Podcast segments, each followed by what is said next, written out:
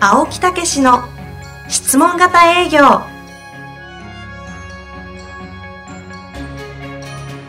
営業それは商売の原点トヨタ大阪ガス生協などの営業マンも実践2万人を超える営業支援を行った青木武氏が営業の真髄を語り尽くします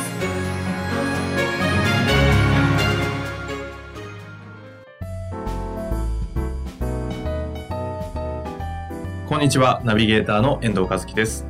青木武の質問型営業第28回。青木さん、本日もよろしくお願いいたします。はい、よろしくお願いいたします。今日は質問が来ておりますので、あ早速読みたいと思います。はい、えクリエイティブディレクター、35歳の方です。はい、形のないものを売るときに、提案内容は盛り上がったのですが、いざお金の話をすると、相手の顔つきが変わることがあります。お金のことを話すタイミングと、その時のテンションについてアドバイスいただけないでしょうかとはい。いう質問が来ておりなるます。ほどね。形のないものっていうのは、なん、なんなんでしょうね。なんなんですかね。まあ、あの、クリエイティブなんで、ウェブ、まあ、そのデザインとか、そういう制作物を売ってるんで、そういう意味では形あると思うんですけど、多分こう、有形のものではないっていう意味なんじゃないですかなるね。ほどね。提案は盛り上がったんだけど、いざお花のお話をするときに、うん。相手の顔つきが変わっちゃうと。多分その提案の段階で、クリエイティブな、こうやったら面白くなって、こんなになったら面白いですよね、みたいな話をするんでしょうね。うーん。なんかわかる気がしますけどこれはね。遠藤さんやったらどう思います来ましたね。いやなこの角度での質問。これですか。あでも確かにお金の話ってどうしてるんですかね。うん。えーと、うわー、なんか答えたいんですけど、何も答えれないですね。なんでしょえっとね、これはね、はいお金のお話をすると相手の顔つきが変わるっていうことですよね。う。うんそうですよね。はい。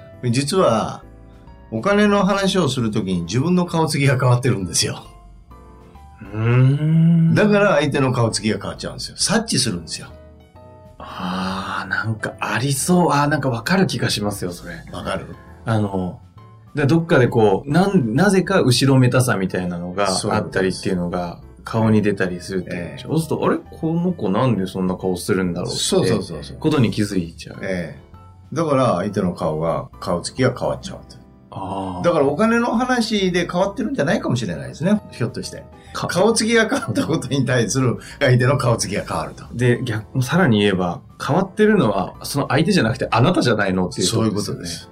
あ、でも、ああ、確かにそうかもしれない。つまりね、ぎこちなさなんですよ。うーん。ええでやっぱり苦手意識があるんですね。はい。うん、なんかどっかに申し訳ないなとか、ん高いなとかね、う。うんだから優しい人多いですよ、こういう人ってね。あー悪い人じゃないですうよ。ん。だけど、やっぱり、その、価値イコールお金なんでね、うんうん。えーそういうふうに考えたら、すごい高くってもね、うんうん。その価値がどれぐらいのものかって考えたら、なるじゃないですか。うん。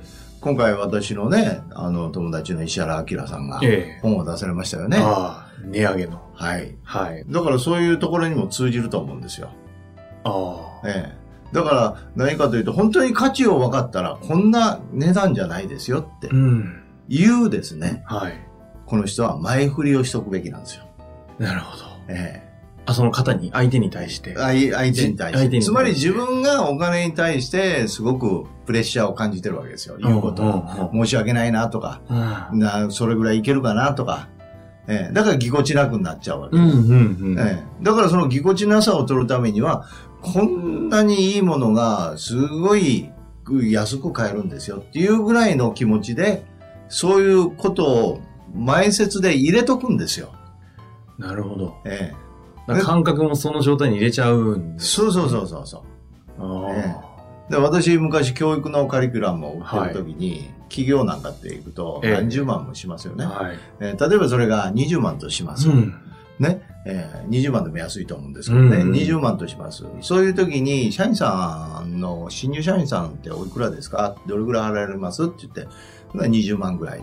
でも、実際にはそこにいろんな保険が入ったりして、はいもうね、それで30万ぐらいになってきますよねって。うんえじゃあそれが育つのどれぐらいかっていうふうに考えたら、やっぱりほら何ヶ月もかかってくる1万円になるのにね。うん。その金額で全社員を育てられるって安くないですかって、うんあるいはそれぐらいをかけていかないと、やっぱりいけないですよね、なんて言うと、うんそりゃそうだなって向こうも言いますよ。うん あの、前段にしっかりとちゃんとこう、質問して環境を作そうれるなんかでらすよ。ね。ね、だからそうなんですって言って、うん言って言う、で、その問題のどういう内容かなんていう話をはいすると、そういう了解のもとにって言ったら、すごい喋りやすいですよね。確かに。ええ自分の問題か、これ。そうそうそう。だから、その、そういうことが悪くないんで、もしそれであれば、前段階でそういうことを自分の価値を上げとくことですよ。あええ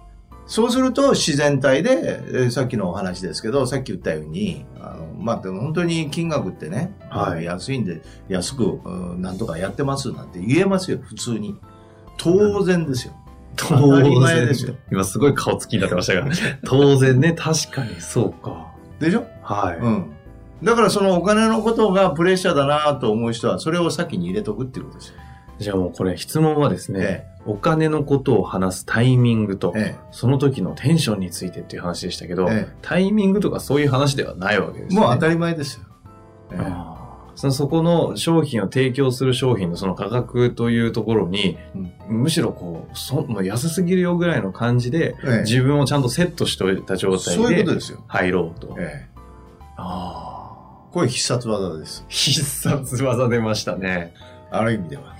ちなみに、えええっと、この方にですね、いきなりじゃあそれをやれっていうと、なんかすぐにできるのかなっていうちょっと疑問もあるんですけど、どんな形でこうえー、と、やまっていくんずです自か分で、すえー査定をしとくことですね。この価値はいくらぐらいになるのかって。うん紙を出して、金額を書いて、その、そういうものがいくらの金額にすれば価値になっていくのか。はいはいはっい。ていうふうに考えたら、安いなとかね。すごいいいもんだなと思えたら、それ言えますよね。ああ、なるほど。えー必殺技です。はいはいはい。もう確かにね、その例えばこのクリエイティブの方何作ってるか知らないですけど、えまあ、例えば採用をするための、ええなんかこう、PR のためのなんかサイト作るのに、え仮に300万かかりますって言ったところで、別に仲介料を考えて人件費の3分の1取られるってことをしたら、人2人分取った分よりも安いとか思ったら全然それで人が大量に取れるならいいじゃんとか、いろいろこう、そうそうですいうところでこう自分の感覚を変えていけばいいわけですそうです。ね。それで、この、どれぐらいの、その人たちが生産性を上げてくれるかとかね。うん考えたらこれはとてつもないなというふうに思えたらその価値イコールお金って全然安いでしょ確かに。ところがそのお金だけ考えてるんですよあ例えばじゃあこれ1ね300万で、えーまあ車買えるんじゃないかとか、はいはい。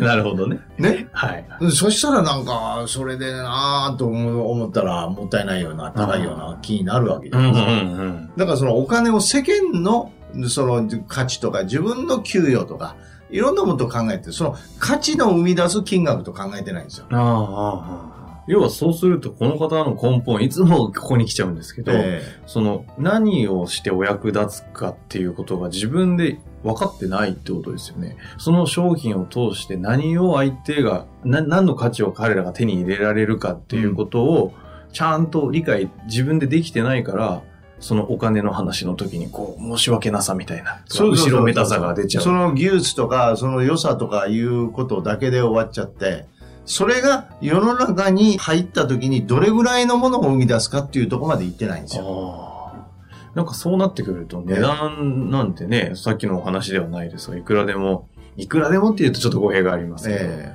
まあ値上げっていうか、えええ値段がある種こう、合ってないような世界になるような感じいになやりだかそうらですよね。そういうことですよ。えうえん。だからそういう意味での、あの、お金イコール価値っていう、こうね、えー価値のがこう、でかいっていううね、んうん。えーいうふうに考えていただくことをやってもらったら、ああ、えーそこまで考えないよね、なんか。これがどれぐらいのものを生み出すかとか。確かに目の前のそのものっていうところにとらわれちゃうんでしょうね。そうそうそう。だから結局、物を売ってるっていうことになるんですね。はあ価値を売ってないっていうことになるんですね。クリエイターって、あの、クリエイティブディレクターなんで、ええまあディレクターとして多分この商品、企業であれば多分ロゴだったりとか、うん。いろいろこう、封筒、名刺とかもいろいろそういうもうクリエイティブのね、ウェブとかも作ってるんでしょうけど、ロゴだったら、ロゴ一つこれ売ってるっていう感じになっちゃってるんで、ロゴを通してこれが何の価値かっていうところには、ちょっと行ってないのかもしれないですだかねら。そういう建築家とか、はい。そういうプランナーや、そういうデザイナーとうんかさ、ものすごい幅があるじゃないですか。はいはい。とてつも高い、慣れたあの上の下高いじゃないですか。ええ何なんだっていうことですよね。うんコピー一本でね、そういうこと1000です万みたいな人もいれば。だからそれは、その、買う人は価値を分かって買うし、うんええその辺が、やっぱり、こう、どんどん上がってくると違ってくるっていうことでしょうね。あとその価値をちゃんと上げていく相手が、相手がその価値をしっかりと腑に落ちて理解するというか感じてもらうためには、結局、質問をどうするかっていいうい話質なん問ですです。ね。それは、アフターフォロー、フォローアップって言うんですよ。そっちなんだ。ええ、ほフうォローアップって言うんですよ。つまりフォローじゃないんですよ。はいフォローアップっていうのは成果を確認するってことですよ。ああ、あの、ご購入というか、お付き合いが始まった後、打った後の話。フォローアップなんですよ。うーんつま、り必ずその責任を持ちましょうってことですよ、提うんう供ん者。うんうん。ええだからどういう変化があったのか、どういう風になったのかって必ず確認しましょう。どこかの回でも一度ありましたね。そうですちゃんと、その時は確かモチベーションの話だった気がするんですけど、ええモチベーションが上がるってよく覚えてますよね。そうだそうだ。ただそれはそこだけじゃなくて、相手の方にちゃんとその価値を感じてもらうかどうかの確認のためにも、フそうォローアップは。そう。だからどう、どういうところが良くなりましたとか、これによってどうなってきましたって言ったら、あーいや、いやあんまりまだわかんないって。わかんない中でもなんかないですかっていうことを聞いてあげるんですよ。なでるほどそういえばっていうことですよ。あそこです、そこって。ーこの方、えクリエイティブディレクターとして、ね、お付き合いがあって、買ってもらった後にちゃんとフォローアップしてるのか。えそうそう。それで、フォローアップするとそうなんですかねどうなるかっていうと、はいそういえばっていうお答えを聞くとね、あ、よかったっていうことになるでしょうん。うん。そして、私の提供してるもの間違いなかった確かになるでしょそうするとどうなると思います価値が高まるんですよ。そうですね。絶対的に確信に変わってくるんですよ。そうなった時にお金、お金を払ってもらった後にそれを確かめてるんで、そう一切抵抗ないはずです、そうなった時に前説で言ってたお金の話をはいこれぐらいのどれぐらいの価値になるかということも言わなくて済むようになるんです。なるほどね。普通になってくるんですよ。ああ。普通です。普通ですね。普通今、ですド。ヤ顔でしたけども。なるほど。あ、でもだいぶ今、あの、私もスッキリしました。あ、そうですか。はい。よかった。この方、あの、ぜひ、その自分が提供している価値は何かと、その価値をちゃんと確認する上でのそうですね。フォローアップでしたね。フォローアッそプ。うですね。やっていただきたいですね。そうですね。で、それがまだ、うんこれ出だしの頃は必ず自分でまず納得をして、うん。そしてその中で前説でもそういうことを自分のためにも言っていうんくうというこん。とですね。なるほどえ。ーこの方、ぜひ実践していただいて。そうですね。えー価値を全ては提供してるんだっていうことになればですね、営業マンはね、胸張って歩くようになるんですよね。そうです。ね。ねそういう方が一人でもそうなんです。多くなるように。営業マンよ、頑張れっていう感じですね。胸を張ろうっていう感じでございますね。素敵な言葉いただきましたので、はい今日のところはこれで終わりたいと思います。はい、ありがとうございました。ありがとうございました。